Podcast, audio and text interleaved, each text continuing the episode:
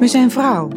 Of we nou jong zijn of wat ouder, zwart of wit, wel of niet in een vrouwenlijf geboren zijn, of misschien een fysieke beperking hebben. We zijn allemaal vrouw. En natuurlijk zijn we het niet altijd met elkaar eens. We komen uit verschillende werelden en hebben een andere kijk op de dingen. Maar in plaats van tegen elkaar te gaan schreeuwen op mainstream of social media, gaan we hier het eerlijke gesprek met elkaar aan. Met open kaarten en met de billen bloot. Maar altijd vanuit liefde en respect, met het oog op begrip en verbinding. Maar natuurlijk wel met de nodige vrouwelijke power. Dit is Kaarten op tafel. Twee vaste onderdelen in, uh, in deze podcast zijn uh, de Harte Vrouwkaart en de Showdown kaart. Dat behoeft misschien een beetje uitleg, maar de Harte Vrouwkaart, daar hebben jullie en ik zelf ook de naam opgeschreven van de vrouw die jullie heeft geïnspireerd of die voor jullie een voorbeeld is geweest of een, nou ja, of, of misschien iemand die heeft laten zien hoe je het helemaal niet wil doen in het leven.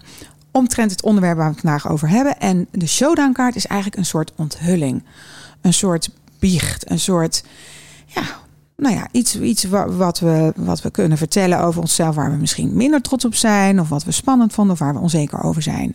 En vandaag leg ik mijn kaart op tafel met niemand minder dan Sharon Doorzon en uh, Monique Kalkman. En voor de mensen die ja, uh, onder een steen gelegen hebben of even hun geheugen opgefrist moeten krijgen.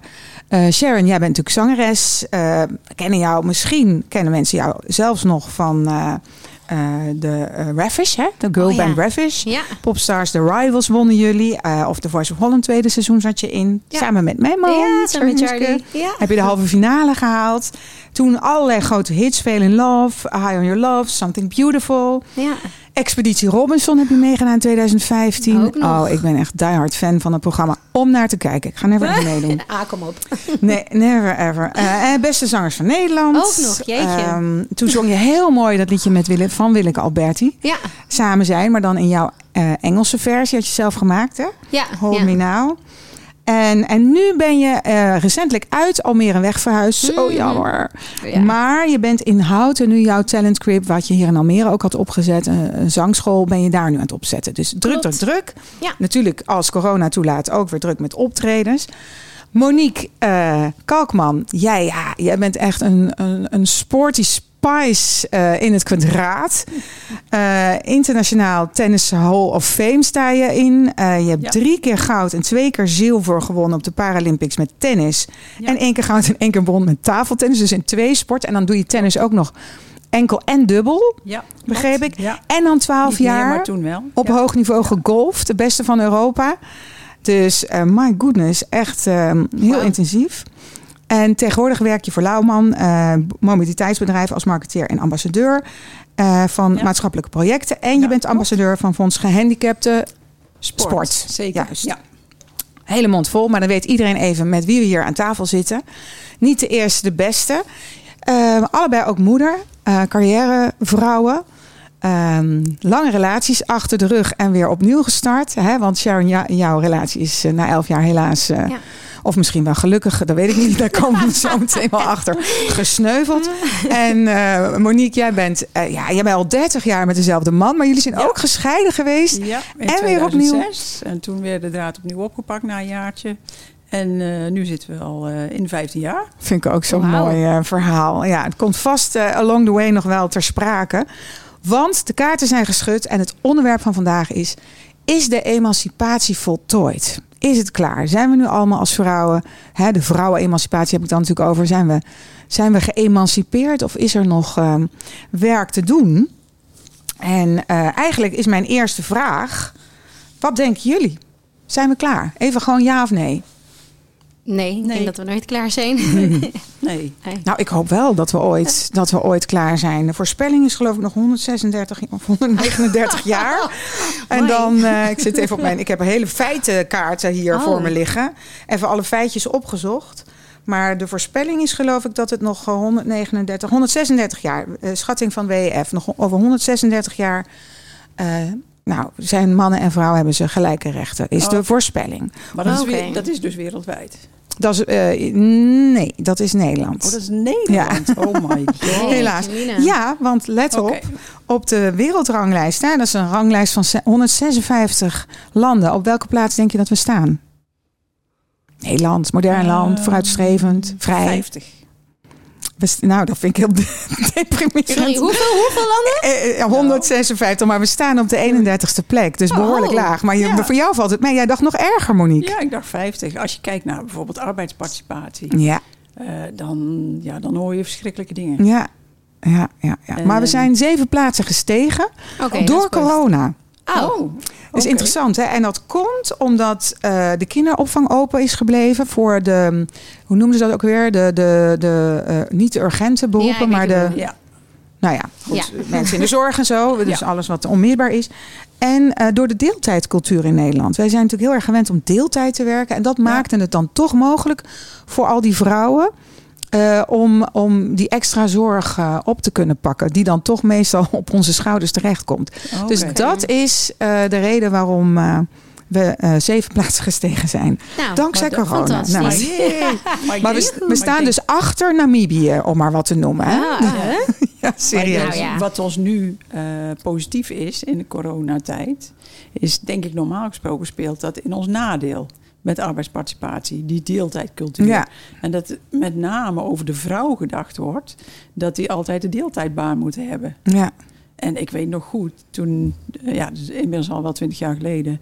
En dat was overigens in het buitenland. Ik werkte in Engeland. En toen was ik zwanger. En ik kwam terug van mijn, eh, mijn zwangerschapsverlof. En toen was mijn baan vergeven aan een man. Wauw. Jeetje. Omdat ze zeiden Ja. van, maar jij wilt toch niet fulltime blijven werken als je terugkomt van je zwangerschap? Ik zeg, hoezo mag ik dat alsjeblieft zelf bepalen Ja. en niet het bedrijf? Ja. En er is nu overigens eh, sinds niet heel lang een nieuwe wet. Eh 1 juli 2020, eh, om precies te zijn, dat partners, eh, dus echtgenoten, eh, zes weken eh, Ja. verlof krijgen in plaats van twee dagen wat het was. Mm, Ja. Na een bevalling of nadat ze een kind hebben gekregen. Ja, En dat nou, is dus pas goed. sinds eh, vorig jaar. Oké, nou, mooi. Ja. Ja. Maar eh, er is natuurlijk heel lang niks gebeurd, omdat eh, die, hoe heet die nou ook alweer? Voor mijn eh, lijstje. Maar die minister, ja, Aten Geus, ja. eh, in 2003 natuurlijk geroepen heeft: emancipatie is voltooid. En daarna was er geen portefeuille, er werd helemaal geen beleid meer gevoerd op dat vlak. Dus het heeft heel lang ook behoorlijk stilgelegen. En eigenlijk is toen op dat moment Women Inc. gestart. Ik weet niet of jullie dat kennen. Nee. Nee. Het is interessant om daar eens naartoe te gaan, naar die website. En die organiseren ook heel veel. En, eh, en die hebben dus onder andere daarvoor gezorgd dat we nu die, eh, die, dat verlof hebben. Dus daar is wel eh, wat aan het gebeuren. Maar als we even teruggaan naar de geschiedenis, dan zie je dat we sinds 1919 pas eh, kiesrecht hebben als vrouw. Tja. En eh, eigenlijk pas in 1922 in de praktijk. Mhm. Eh, want dan kon je, kreeg je zo'n kieskaart opgestuurd. Ehm, dus eigenlijk nu pas eh 100 jaar. En voor de Surinaamse vrouwen in Suriname was het pas 1948. Wauw. En eh, sinds 1955 mogen vrouwen niet meer ontslagen worden nadat ze getrouwd zijn. Dat was vroeger standaard. hè? Dat je gewoon, echt? Ja. Als je trouwde werd je ontslagen. Ja. mocht je niet meer werken. Ja. 1956 is pas de wet handelingsonbekwaamheid voor vrouwen afgeschaft. Dat was een wet die, ehm, die bepaalde dat jij dus niet zelfstandig een eh, bankrekening of een verzekering mocht afsluiten, of een bankrekening mocht openen zonder toestemming van jouw man. En je mocht ook niet reizen zonder toestemming van jouw man. Jeetje. Dus kan je je voorstellen, hè, dat was Nee. 1956. En Tja. 1971 pas is uit het wetboek geschaft de volgende zin. De man is hoofd van de echtvereniging en de vrouw is hem gehoorzaamheid verschuldigd. Ja hoor. Moet je je voorstellen, in 1971 is dat Nou, pas... ik ben blij dat ik niet in die tijd ben geboren, want dan had ik heel wat relletjes. Ik leefde toen al, Ja, zeg maar. ook. Dus ik heb dat Ja. meegemaakt. Ja. Zo. Dus dat is, eh, dat is allemaal nog helemaal niet zo eh, lang geleden. Nee. En onze moeders en grootmoeders hebben hier, hebben hier nog mee te maken gehad. Ja. En dat kan je bijna niet voorstellen. Dus gelukkig is er wel alweer een hoop veranderd. Maar is dat genoeg? Nou, jullie riepen allebei heel hard van niet. Wat, hoe ervaar jij dat, eh Sharon? Nou ja, ik zit eigenlijk een beetje meer naar mezelf te kijken. Ik heb dat nooit echt ervaren, zeg maar, van dat ik ergens word achtergesteld of ja, gevoeld van dat ik een vrouw ben en dat ik daardoor minder zou zijn. Maar dat komt Mhm. denk ik ook gewoon door, nou ja, dat, dat ik zangeres ben en dat ik juist in groepjes terecht kwam, eh, doordat ik dan mijn krullen had of een tintje had, terwijl ik achteraf dan ook denk van ja. Was dat, is dat, ja, hoe moet ik, moet ik dat positief bekijken? Of is dat dan juist zo van, oh ja, omdat jij donker bent, pas je in het plaatje of zo. En dan ben je een beetje anders dan de rest. Maar ik, ik ben heel erg opgevoed met je moet echt zelfstandig zijn. Zelfs ook echt door mijn vader. Van uh, zorg dat je op je eigen benen staat. En zo sta ik eigenlijk altijd al in het leven. Ehm, ja, en ik heb natuurlijk wel verhalen gehoord van, me, van mijn oma. Van hoe dat dan vroeger was. En nou, wat je dan net ook zegt, dat, ik kan me dat inderdaad niet voorstellen of zo. Um, dus ja, misschien als we zo lekker verder in het gesprek zitten, dat ik denk, oh ja, daar heb ik het ook meegemaakt. Ja, of, of hier is nog wel een verbeterpunt. Tuurlijk, weet je, op de arbeidsmarkt. Maar ook daar, dat is voor mij een beetje een ver van mijn best. Dus ik, ik kan daar niet zo heel veel over, over zeggen of zo. Ik heb dat zelf nog niet ervaren. Als dat ik als vrouw ja, want hoe is dat voor jullie in de relatie geweest? Hè? Want jullie zijn natuurlijk allebei uh, behoorlijk uh, zelfstandig, ambitieus. Ben ik zelf ook. Um, ja, heb je daarin obstakels gevoeld? Want het vraagt natuurlijk ook om wat van je partner. En volgens mij hebben jullie allebei partners gehad die behoorlijk betrokken waren bij jullie, uh, bij jullie carrières. Hè? Jouw uh, partner heeft jou zelfs getraind, toch? Ja, Monique? ik ben uh, oh. heel cliché. Ik ben op de tennisleraar in zijn korte broek gevallen. ik, snappen wij, snappen wij volledig. hele mooie benen. Ah. Um, maar hij is altijd, ja, dat klinkt misschien heel verkeerd, maar hij, hij is juist altijd heel volgzaam geweest in mijn carrière. Want hmm. uh, natuurlijk hebben we samen als coach en als speelster uh, lang samengewerkt. Mm -hmm. En de wereld afgereisd en de resultaten geboekt. En onze dromen nagestreefd. En die hebben we gehaald. En toen kreeg ik na mijn sportcarrière gelijk de kans. Uh, dat had ik overigens tijdens mijn sportcarrière al opgebouwd. Maar na mijn carrière kreeg ik gelijk de kans om voor mijn sponsor te gaan werken in Engeland. En uh, toen had ik zoiets van, ja, moeten we dat wel doen? Want Mark heeft hier een tennisschool. Uh, ik kan hier ook werken. En toen heeft hij juist gezegd van, joh, dit is jouw droom. We gaan samen naar Engeland. En, uh, dus hij heeft zich eigenlijk heel erg in... Die tennisbal is al overal rond. Hij kan daar makkelijk werken. Ja. En ik had, ik had de betere job in het gezin. Ik was de, de, de kostwinner op dat moment. Dus hij was eigenlijk de tennisman. Zoals ja. in de voetbalvrouw, ja, de tennisman. Precies, precies. Ja, grappig, ja. Hoe was dat bij jou, Sharon? Want jij, jouw uh, partner was ook jouw tourmanager volgens mij. Klopt, ja, ja, nou ja, bij ons was het ook wel zo. Dat uh, eigenlijk doordat ik de voice ging doen... en ging de carrière echt in de lift... En ja, toen is hij ook gewoon uh, meegegaan en uh, tourmanagement. En ik ben tot op de dag van vandaag heel dankbaar dat hij mij zo heeft gesteund en alles. Um, maar ja, ik kan ook begrijpen dat het voor een man, en dus in dit geval mijn ex, dat het voor hem ook wel pittig was. Dat ik zo op mijn eigen benen stond en ja, goed wist wat ik wilde en dat ik daar alles voor deed. Want Kreeg hij daar wel eens uh, commentaar over van andere mannen of van andere vrouwen misschien, van mensen in de omgeving? Voelt men daar wat tuurlijk, van? Tuurlijk, er zijn ook wel mensen die zeggen... ja hoor, je bent, je doet alleen uh, tourmanagement, weet je wel zo. Maar mensen weten niet van hoe je dan samen een team uh, was... en hoe, ja, ik weet niet, zo, samen zorgde je er dan voor dat je dat je alles eruit haalde. Ik vond het ook wel heel prettig. Dat als je zo druk was met je carrière... dat iemand je daar zo dan in kon ondersteunen. Ik, uh, ja. ja nou, Want ik heb er wel ervaren... bijvoorbeeld toen Charlie en ik elkaar leren kennen... hij, was, hij is natuurlijk behoorlijk stuk jonger dan ik. Elf en een half jaar, mm -hmm. om precies te zijn. En dat ik was toen al uh, bekend. Ik, oh, eigenlijk op mijn hoogtepunt kwam net in goede tijden. Dus dan weet echt iedereen in Nederland uh, zo'n hey, beetje wie je bent. Ja. en hij uh, had wel ook al wat een carrière natuurlijk als boybandzanger. Maar nog niet in die mate. Hij was niet te vergelijken met hoe het bij mij ervoor stond. Ja. En ook door dat leeftijdsverschil, denk ik, werden wij als setje eigenlijk totaal niet serieus genomen. En hij werd echt de toyboy van Tanja Jes genoemd. Echt, het heeft behoorlijk lang geduurd voordat we daar eindelijk vanaf waren dat mensen gewoon zoiets hadden van: oh ja, jullie hebben gewoon een volwaardige relatie. En ja, daar uh, respectvol over gingen spreken. Vervelend wel. Ja, en ik ja. denk ook dat dat voor een man uh, best een Nog dingetje kan zijn. Hij zegt altijd wel van niet en uh, dat is niks van aan heeft getrokken. Dat vind ik ook heel krachtig van hem. Maar het lijkt mij heel lastig. Ja. Ik kan me voorstellen dat als je. Voor vrouwen is het heel normaal hè, dat je ten dienste van die man bent. Dat jij zijn carrière faciliteert als vrouw. Dat vindt iedereen normaal. En, maar als het andersom is, wordt dat dan toch ook nog wel eens raar tegen aangekeken. Ik weet niet, misschien ja. zit het in de sport anders. Ik zie jou mm, zeggen, Monique. Ja. ja, het is voor ons altijd normaal geweest. En voor ons beiden. Wij kregen wel altijd de vraag van... Maar hoe doe je dat dan? Ik bedoel, hoe scheid je dan je relatie van je sport? En zeiden wij heel simpel van, nou, op de tennisbaan is hij de baas en thuis ben ik de baas. nou. En hoe hebben jullie dat met kinderen gecombineerd? Want dat is natuurlijk ook die standaardzin altijd. Hè? Die als vrouw eigenlijk altijd, als carrière altijd de vraag krijgt. Hoe combineer je nou, want jullie hebben ook allebei kinderen, Ja. gezin en carrière. Wat ze aan mannen eigenlijk nooit vragen. Maar dan vraag ik hem nu ook eventjes. Ehm, Want ik vond dat heel lastig, heel eerlijk gezegd. Ik heb die spagaat echt gevoeld. En nog steeds wel hoor.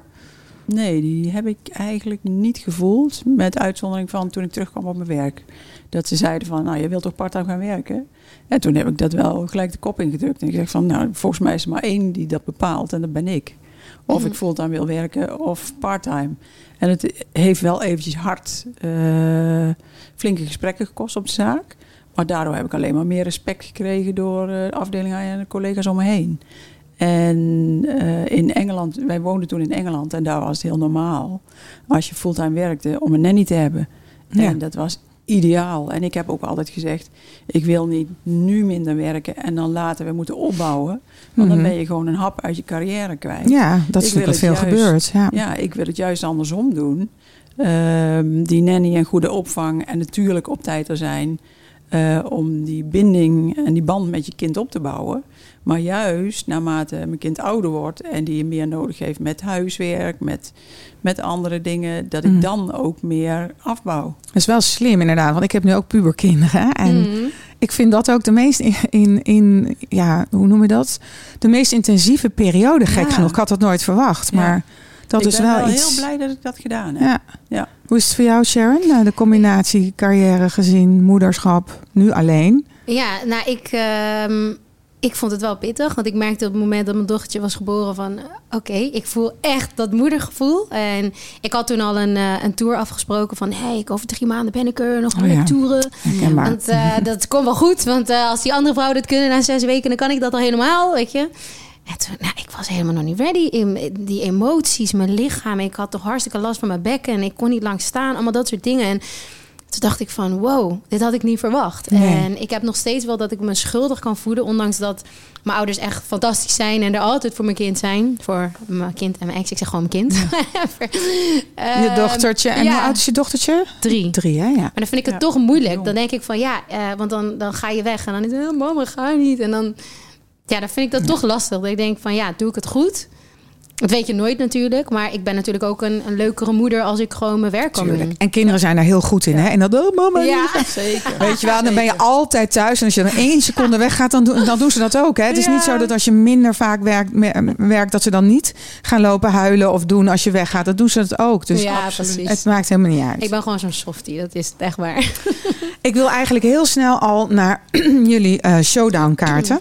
Oké. En dan ga ik eerst eventjes naar Monique. Mhm. Daar staat hier op jouw showdown kaart. Eh, en even voor de kijkers, luisteraars die dat nog niet weten. De showdown kaart is eigenlijk een soort biecht. En eh, waarin we even de kaarten echt op tafel leggen. Eh, met betrekking tot dit onderwerp. En Monique, je hebt opgeschreven meer tijd moeten nemen om vrouw te zijn. Rond mijn twintigste. Wat bedoel je daarmee? Ja. ehm, En wat ik- is dat, vrouw zijn? Misschien eventjes terug naar mijn jeugd. Ik was een kind met een droom, een, een topsportdroom. Eh, Chris Evert was mijn voorbeeld. Een mooie, elegante vrouw, maar keihard in sport. En met een heel duidelijk doel om nummer één van de wereld te worden. En dat wou ik ook toen ik kind was. En eh, er werd even roet in het eten gegooid toen ik 14 was. Waardoor ik een, toen werd ik ziek, kreeg ik een dwarslesie. Mhm. En moest ik herstellen. Moest ik eh, in plaats van lopend rollen door het leven.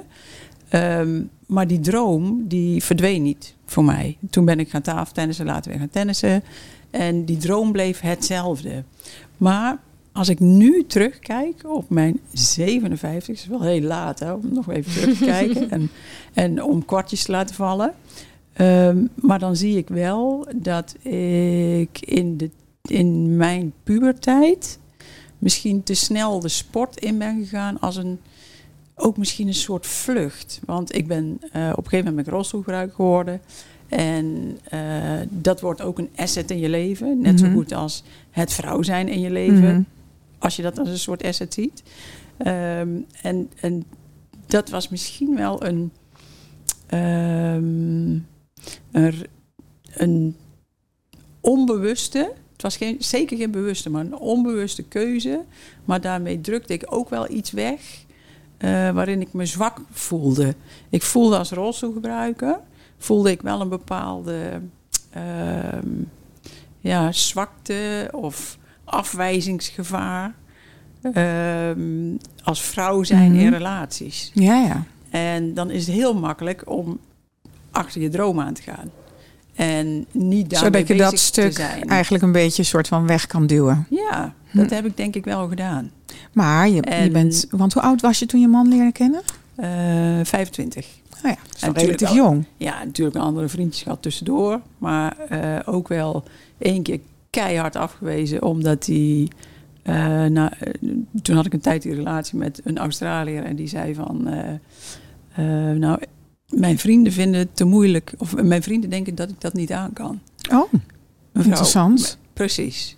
Nou, het zijn natuurlijk eigenlijk meer over die man dan over mij. Maar, eh, Maar niet- dat- eh, dat hij Dat een vrouw niet. Leeftijd, dat besef je op die leeftijd niet. Dat hij een vrouw niet aankon of een vrouw in een rolstoel niet Een aankon. vrouw in een rolstoel. Oh, ja. Terwijl het voor hem eigenlijk geen probleem was. Voor hem was geen probleem. Gek, hè? Ja, en hij liet zich Hm. zo beïnvloeden door zijn vrienden. Peer pressure. En, Hmm. Precies, precies. Maar dat heeft op die leeftijd wel met, wat met mij gedaan. En ehm, ja, dan is het ook weer heel makkelijk om, om te focussen op andere dingen. Ja. Ja. En als ik nu terugkijk, dan had ik dat misschien wel anders gedaan. En wat Ja. had dat dan opgeleverd als je het anders had gedaan? Want Ehm, uiteindelijk heb je die man en die heb je al heel lang, dus die is goed, blijkbaar. Ja, ja, Goede keuze geweest. ja. Ehm, ja, dan had ik op die tijd meer de tijd genomen om, eh, om vrouw te zijn, denk ik. En wat versta je daar dan precies onder, vrouw zijn? Of heb je het gewoon over, ik had een beetje meer willen partyen en wat meer, Ja, dat denk ik wel. Ja. meer willen shoppen? Op de, eh, dat- markt dat heb, van- ik- dat, dat heb ik wel genoeg gedaan, denk ik. Maar gewoon in je, in je uiterlijk, in je innerlijk. ehm, ehm, meer vriendinnen hebben. Ik had in die tijd, als je voor je sportdoel gaat, dan dat is best wel een eenzaam bestaan. Hm, ja, ja, ja. ja, ja. En eh, met een groep vriendinnen uitgaan. gewoon En- leven. precies, precies. Dat heb ik in die tijd niet gedaan. Nee. En dat ben ik nu heel erg aan het inhalen. Ah, Party, woe! kunnen we wel een feestje gaan bouwen met jou? Yes, zeker. Let's go. Zeker. Ja, mooi. En, en voor jou, eh, Sharon, ehm, Ja. jouw showdown-kaart staat hier. Ondanks dat ik in de basis goed weet wat ik wil, heb ik altijd keuzestress. Keuzes vind ik super moeilijk. Ja. Ja, ik vind, ja, ik vind het eh, keuzes. eh, ik weet meestal wel, als ik bijvoorbeeld ook qua werk een opdracht krijg, dan weet ik meteen wel van: oké, dit voelt wel of niet goed. En dan ga ik toch, moet ik iedereen, of tenminste mijn vader bellen. En eh, moet ik helemaal nadenken: van is dit het? Nou ja, natuurlijk ook met mijn met mijn ex eh, vond ik het ook heel lastig om uiteindelijk een keuze dan te maken van: het is afgelopen. Ehm, ja, ik vind het ook altijd lastig om erover te praten hoor. Ook al is het al iets van tien maanden geleden, dan denk ik. eh, Tuurlijk, jullie zijn elf jaar samen ja, geweest, dat is ja. heel normaal. Ja. Maar heb je dan het gevoel dat het dan met name de mannen zijn waar je dan advies van wil? Dat dat toch die mannelijke energie of Hmm. daadkracht, dat dat iets is wat je, wat je nee, dan... het, het is voor mij meer mijn vader die super belangrijk voor mij is. Eh, omdat ik echt super. Ja, ik kan altijd alle gesprekken met hem aan. Ook hetzelfde van. ehm, ik heb ook heel veel met hem gesproken. Ook met mijn moeder natuurlijk. Maar. eh, ja, over hoe je dat dan allemaal aan gaat pakken als je echt een relatie van 11 jaar dan beëindigt. Ook al zijn mijn ouders 40 jaar getrouwd. Maar Ja. ja. Ja, ik weet niet of dat dan die mannelijke. Nee, daar, daar, denk ik. Ik kan gewoon heel goed met hem praten over alles. Ja, maar je vond het wel lastig dus om die relatie te beëindigen, omdat je bang was dat je het niet in je eentje zou kunnen. Ja, ja, zeker. Dus aan de andere kant sta ik er heel erg voor van... ja, ik, ben, ik, ik kan het allemaal alleen als vrouw... en zo ben ik opgevoed en dat kan ik. Maar dan toch, als je dan ja, moeder bent... en ja, je hebt in, in, je- in je hoofd natuurlijk van... ik wil een gezin. eh, eh, ja, je verwacht dat niet. Als je samen dan ervoor kiest om een kind eh, te krijgen... dan ga je niet bedenken dat het dan zo snel al voorbij is. Dus Mhm. Dat vond ik wel heel moeilijk. Ook omdat ik wist van oké, als dit allemaal, als ik hiermee echt ga stoppen, dan moet ik ook echt opnieuw beginnen. Het was corona, de hele rare periode, ja. Dus eh, toen ben ik ook verhuisd. En eh, nou ja, hij woont nu helemaal in Rotterdam, eh, of in Schiedam. Ja, ik vond het moeilijk. Ik wilde mijn, Ja. dochter gewoon een, een steady gezin bieden. Maar dan moet je toch op een gegeven moment als vrouw voor jezelf kiezen. En het juiste voorbeeld ook aan je dochter willen laten zien. Ja. Zo van, hey, ook al is het moeilijk, ga ervoor, weet je. Ga voor je eigen geluk. We bouwen het wel weer opnieuw op. Klaar. Ja. Ja. Stoer, moedig besluit. thanks. Ik ben eigenlijk wel benieuwd, want mijn eigen eh showdown kaart. ehm, of jullie daar iets in herkennen. Hmm. Want ik heb dus wat ik dus gedaan heb toen de kinderen klein was. Ik had een oppasmoeder. Hmm. En dat, die had ik niet op vaste dagen, want alles is bij ons natuurlijk altijd onregelmatig. Dus die moest ik dan bellen van, eh, kan je vandaag oppassen op de kinderen? Maar dan had ik bijvoorbeeld ook wel eens dat ik gewoon zin had om met een vriendin te gaan lunchen. ja. Maar dat durfde ik dan niet tegen die oppasmoeder te zeggen. Dus dan ging ik smoesjes aan haar vertellen. Zei, ja, ik heb een hele belangrijke meeting vanmiddag. Eh, kan jij, kunnen de kinderen even bij jou? En dan denk ik bij mezelf, hoe ongeëmancipeerd is dat? Own dat gewoon. Zeg gewoon, ik ga Ja. leuk met een vriendin eh, borrelen. Kan je even Ja. oppassen?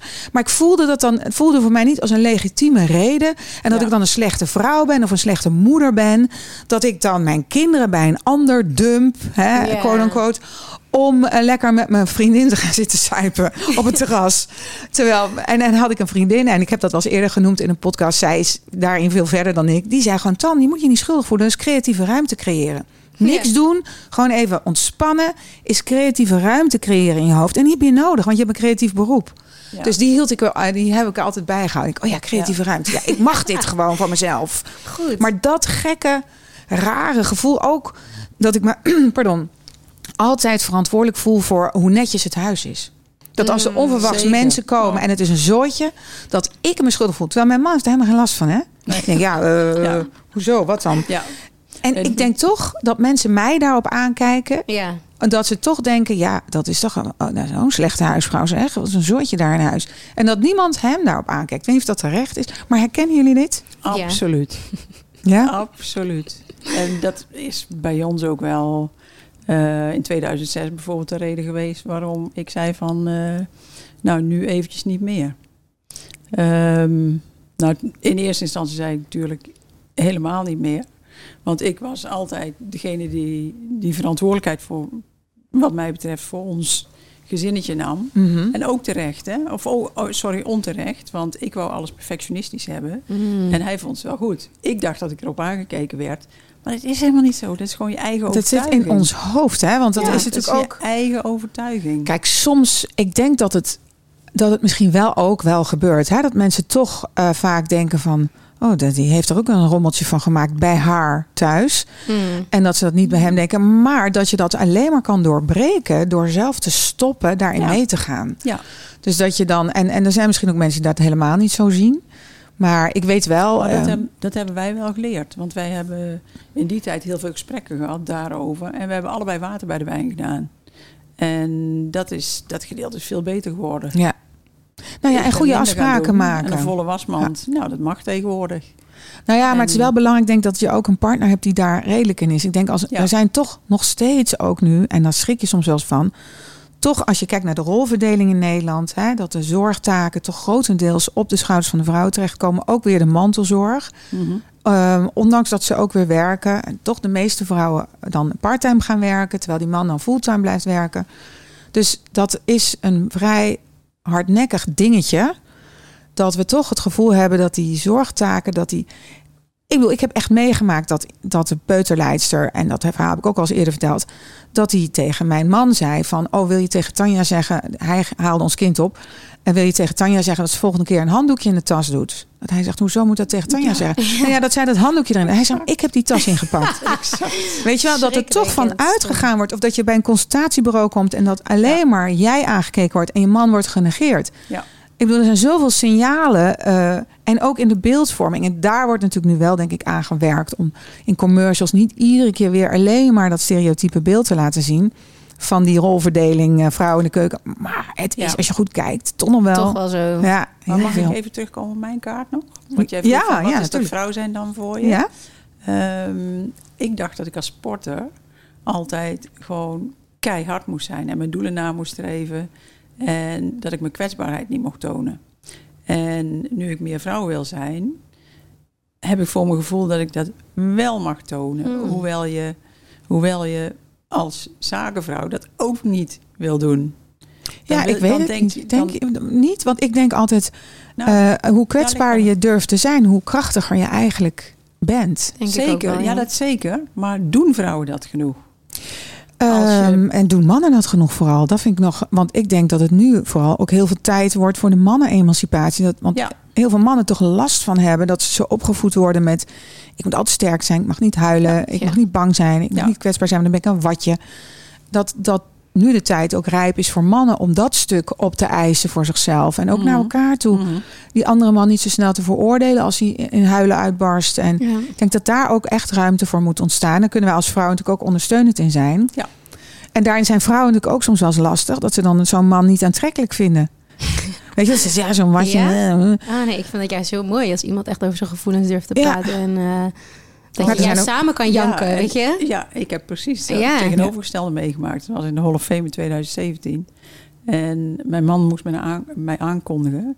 En hij had een speech waarin hij flinke tranen liet. Nou, mooi. En eh, ik heb nog nooit zoveel vrouwen gehad die naar mij toe kwamen en die zeiden van... Oh, I want a husband like that. Ja, precies. Ja, ja, ja, ja. Dus wellicht. ja. Nee, dus daar is, daar is natuurlijk een ontwikkeling gaande die heel tof is. En, en dat we nu ook een man met een stofzuiger aan... Want ik heb echt wel vrouwen wel eens horen zeggen... Nou, mijn man hoeft niet te stofzuigen hoor. Met zo'n soort van rare trots. Of Ja. Eh, nee, nou, dat vind ik geen echte vent hoor. Zo'n man die de Nou. hele dag, eh, zo'n huisman. Nee, gadverdamme.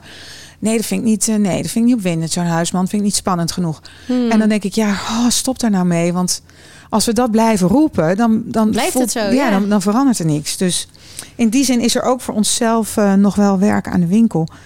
Ik wil ook even naar de hartenvrouwen. Want daar hebben jullie ook een aantal opgenoemd. Sharon, jij hebt genoemd jouw ehm, moeder. hè? Mhm. Even kijken hoor, waar heb ik je? Hier. Je moeder, maar ook gewoon jezelf als je in de spiegel kijkt. Vond ik ook Ja. mooi. Ligt dus toe? Ja, nou ja, ehm, heel vaak ga je gewoon maar door met alles in het leven. En ik heb op momenten dat ik het lastig vind of dat ik het even moeilijk heb, dan ga ik gewoon echt in de spiegel kijken. En dan komen de tranen meestal. En dan denk ik van, maar Cher, wat wil je nou? Of, of waarom voel je zo? En dan komt pas echt die bezinning van, ik voel me zo door dit of dat. Dus Mhm. meestal heb ik altijd het antwoord wel op, op de dingen waarom ik niet lekker in mijn vel zit of, of wat er dan aan de hand is. Dus dan ben ik het zelf. Ik kan mezelf ook weer motiveren om ergens uit te halen. Ehm, ja, en mijn moeder, omdat ze natuurlijk mijn hele leven er voor me is. En nog En steeds. is je moeder een geëmancipeerde vrouw? Hmm, nou, zij, zij vindt het best wel spannend om. eh eh nee, zij geen, nee, bij, ons, bij, bij ons thuis is het wel meer dat mijn vader dan. eh, ja, echt een man is thuis, dat wel. Traditionele Ja, rollenpatroon. meer tradi- ja, dat is het meer. Eh, en dat ze ook niet zo heel snel eh, iets. Ja, nou, ze, ze werkt al honderd jaar bij dezelfde baas en dat vindt ze allemaal prima. oh, maar ze Dus- heeft wel een baan, dus niet ja, ja, zeker, zeker. Dus wat dat betreft is ze wel geëmancipeerd, Ja, ja. ja. Dus, dus eh, ze, ze verdient gewoon lekker ook zelf. Maar gewoon traditioneel. Traditioneel, Hm. ja. En bij jou, Monique, eh, jouw harte vrouw is de Big Nine in tennis. Ja, Leg en dat zijn natuurlijk negen vrouwen onder leiding van Billie Jean King. Een eh, voorvechter voor inclusie in bredere zin.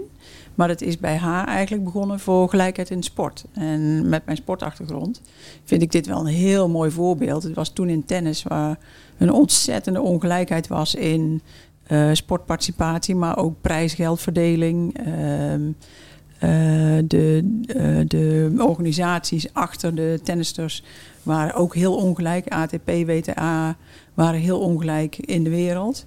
En die negen vrouwen zijn opgestaan met het risico hun baan te verliezen. Want het was hun professionele baan. Die ze, eh, waarvoor ze nauwelijks betaald kregen. En zij zijn in staking gegaan. En hebben gezegd van, nu wordt het gelijk of niks. Ja. En dat is eh, de Moedig. basis geweest voor het hedendaagse tennis. Waarbij er gewoon 50-50 sportdeelname is en 50-50 prijzengeldverdeling. En dat vind ik een heel mooi voorbeeld voor niet alleen die sport, maar ook voor andere sporten. Maar eigenlijk, eigenlijk voor het hele leven. En Hmm. Billie Jean King, ja, die naam zal jullie misschien niks zeggen als je niet in de Moet tenniswereld dan aan zit. Michael of- Jackson denken. ja, zo is het. Eh, maar zij is echt een ongelooflijk topwijf die nog steeds alle vormen van inclusie nastreeft. Ja. En niet alleen in tennis. ja, zo mooi. Ik heb ook zo iemand op mijn hart- vrouwlijst staan. Ik heb eh, Gloria Steinem. Die is inmiddels 87, speech nog steeds. Staat nog steeds op de barricade, schrijft artikelen. En zij is eh, natuurlijk ook eh, ja, grondlegger geweest van abortuswetten, van gelijke. De, die amendment, Equal Rights Amendment in Amerika heeft zij voor gestreden. Die vrouwen en ook die eh, vrouw die jij net noemde, dat zijn natuurlijk degenen die de, de weg vrij hebben gebaand voor iedereen die daarna kwam. Kijk, vroeger hadden we natuurlijk voor het kiesrecht Aletta Jacobs, die daarin enorm gestreden heeft. Maar het zijn allemaal vrouwen die enorm hun nek hebben uitgestoken. Met alle risico's van dien. Hè? Want wat je ook zegt, je riskeert je baan, je riskeert je aanzien, alles. En ehm, ja, dat is een vrij pittige strijd die deze vrouwen hebben geleverd. En ik wilde jullie ook een kijktip geven. Ook iedereen die nu luistert, eh, luistert of kijkt. Want er is een hele toffe ehm, miniserie gemaakt. eh, waar ook eh, Gloria Steinem in voorkomt. En dat is Miss, Miss America heet die serie. Mm. Zij heeft namelijk ook het magazine Miss America opgestart. Mede opgestart. Wat het eerste feministische tijdschrift was. Ook gerund. Überhaupt het eerste tijdschrift gerund door vrouwen. Want al die vrouwenbladen werden eigenlijk gerund door mannen. En, en dan is er nog de serie, of de film The Glorias.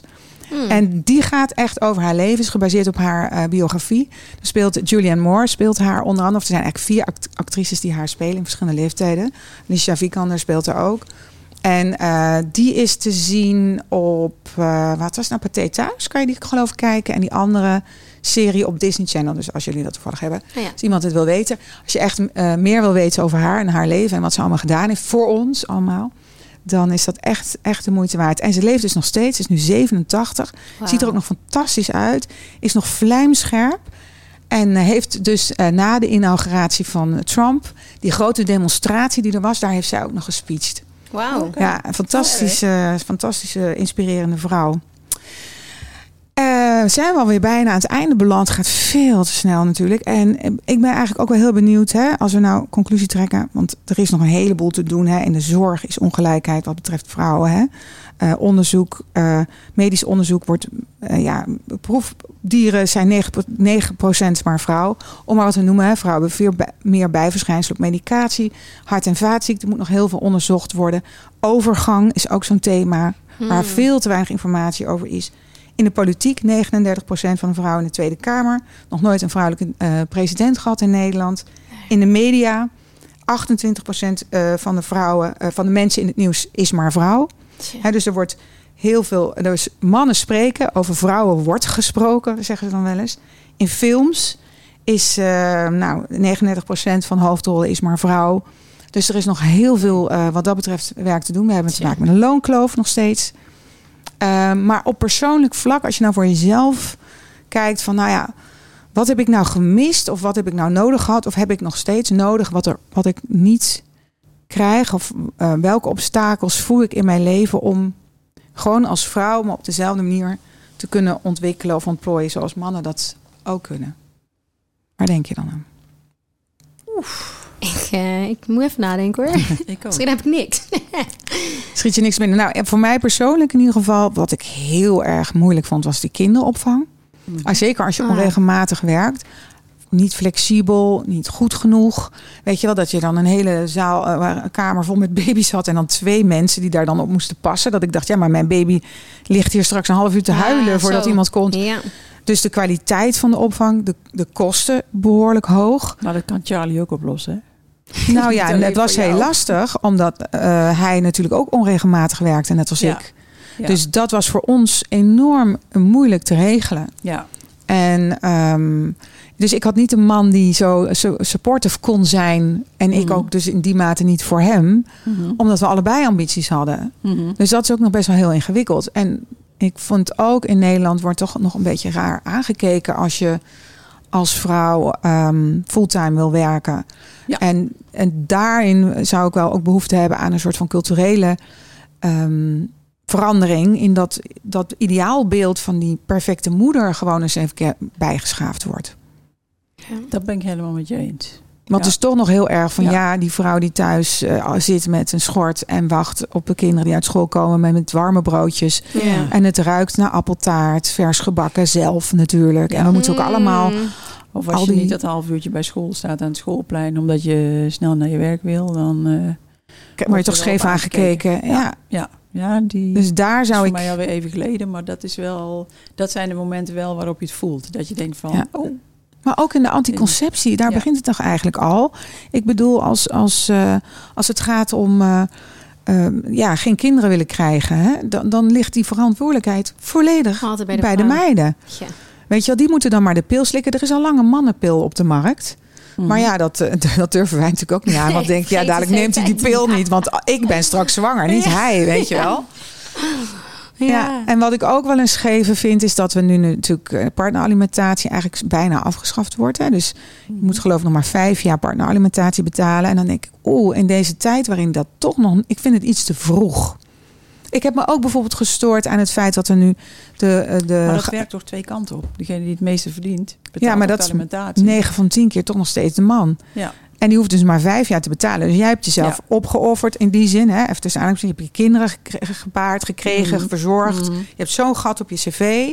En dan eh, wil Ja, je weer i- herintreden, is heel lastig. Maar, Mhm. hè, Ja. want Ja. de meeste vrouwen hebben dat niet gedaan of kunnen doen wat wij gedaan hebben. Nou, dan wil je herintreden. Nou, dan krijg je alleen maar klote baantjes. En dan zegt die man, eh, oh sorry, ik heb er geen zin meer in. Of je hebt er zelf geen zin meer in.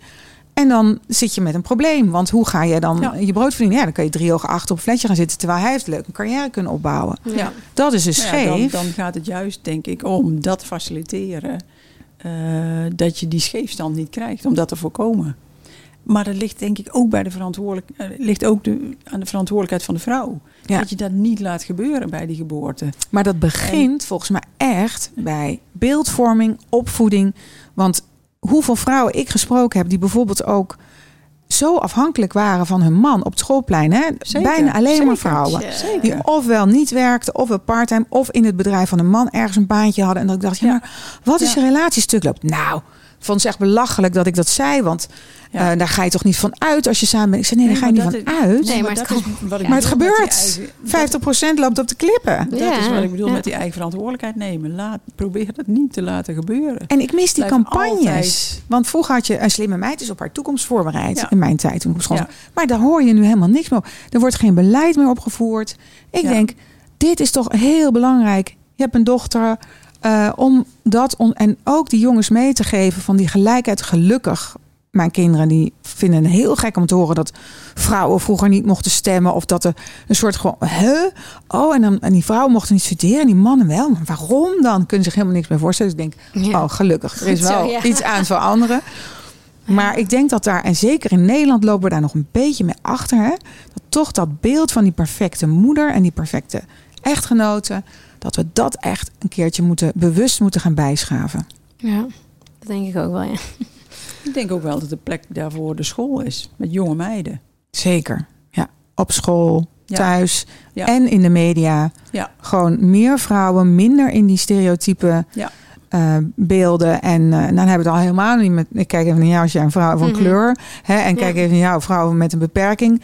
Eh, die, dat wordt ook altijd maar als een probleem gezien. In plaats van hè, dat Ja, je op je een niet opleggen. op een dat, onproblematische wijze in beeld komt. En dat het niet steeds gezien wordt als alleen maar een enorm obstakel. Waardoor jouw vriendje dacht, nou, of de vrienden van jouw vriendje dachten, ja, maar dat is veel te ingewikkeld. Ja. Terwijl misschien is dat wel helemaal niet zo. Dat is wel gebleken. Ja, En kijk naar wat je wel kan. En kijk naar wat je wel hebt. En kijk naar wat je wil. Dat Ja. is je eigen doelen bepalen. eigen doelen bepalen. Ja, ik wil altijd even uit, afsluiten met een soort tegelwijsheid. Eh, die vind ik heel mooi daarvoor, die jij nu net zegt. Eh, je eigen doelen bepalen. En kijken naar wat je wel hebt. En ik denk ook kiezen. Durven kiezen voor jezelf. Gewoon Ja. Absoluut. opeisen. Gewoon zeggen, ik heb dit nodig, ik pak dit nu. Ja, want eh, Totaal. nog inderdaad even, oké, ik ben dan nu eh, gewoon bij mijn dochtertje, maar dan, ik heb zoveel berichtjes gekregen van vrouwen die dan zeggen, oh, wat knap dat je dat hebt gedaan en ik zit in zo'n situatie, maar ik kan het gewoon niet. Dan denk ik echt van, ja, dit is voor mij juist alleen maar een teken van zorg dat je je als vrouw gewoon je eigen dingen, iets van jezelf hebt, weet je, Mhm. want je moet echt niet, hoe mooi je relatie ook kan zijn, het is het uiteindelijk het beste als je als individu gewoon heel sterk bent en dan kan je samen weer groeien naar iets moois, maar ja, nee, ik. eh, Ja. En ik heb ook wel gemerkt dat als je, als je het gewoon eist, als in niet van eh, heel uh, naar geest, maar Nee. gewoon om vraagt om de dingen die je nodig hebt, Ja. dat die partner 9 van 10 keer ook best wel bereid is om dat te geven. Ja. Hè? Dus dat, dat daar heel vaak best genoeg redelijkheid is. Er zijn natuurlijk situaties waarin dat anders is. Nou ja, dan denk ik bij mezelf weggewezen. Maar dat is misschien makkelijker gezegd dan gedaan. Maar eh, ja, vragen om wat je nodig hebt en het gewoon eh, en doen waar je behoefte aan hebt. Ja. Ja, dat, ja, maar dat begint als je jong bent, als je al op school zit. En te kijken wat je wil en wat je kan. En dan eh, gaat het op een latere leeftijd hopelijk niet meer om vragen, maar om geven en nemen. Dat je gelijkwaardig bent en dat Mhm. je in een relatie figuurlijk naast elkaar kunt lopen. En niet de een voor de ander en Ja. an- of andersom. En dat het vanzelfsprekend is. Ja. Ja. ja. In één zin, wat wil je tegen al die andere vrouwen zeggen? Met jouw wijsheid op je 57ste nu als vrouw. Ga naast elkaar lopen. En jij, Sharon? Ja, en ik toch wel kies voor jezelf en weet dat alles Ja. mogelijk is in het leven. Ja. Mooi. Dank jullie wel. Jij bedankt. Jij bedankt. Ja.